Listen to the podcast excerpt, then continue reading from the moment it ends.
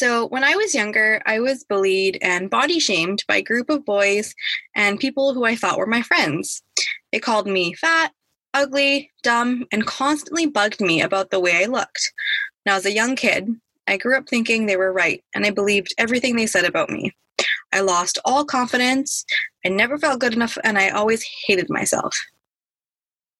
Part of myself that I keep hidden from pretty much everyone are my mental struggles. I've always been told that I'm a happy and outgoing person and that I have a very bubbly personality, but I have truly never felt that way about myself. It was almost like I had subconsciously put on an act for people to make it seem like I was okay. Until I found myself crying almost every night and having constant panic attacks, and always felt like I was a burden to everyone else and that they were judging me, even if I didn't know them. I would second guess everything I did and think about how other people would react or how it would make a certain person feel. It got to the point where I would just try to please everyone because knowing they liked me made me feel better. And because of that, people walked all over me. For as long as I can remember, I would always put myself down.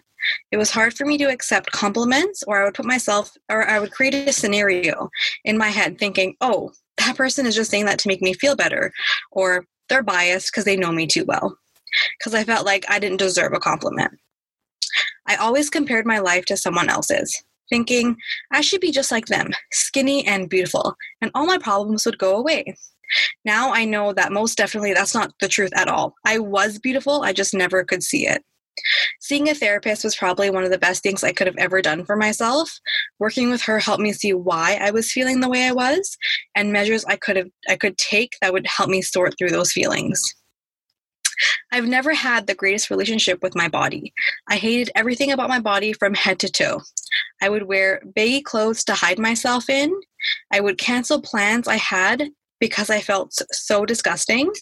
But with the work I've been putting in, I'm getting more and more comfortable. I found that constantly reminding myself that I am beautiful and I am enough helps with a lot of the negative thinking. Each day, I write two things I appreciate about myself in a day. Like today, I appreciate that I put myself out there and told my story. And I appreciate that I took the time and effort to do something nice for myself.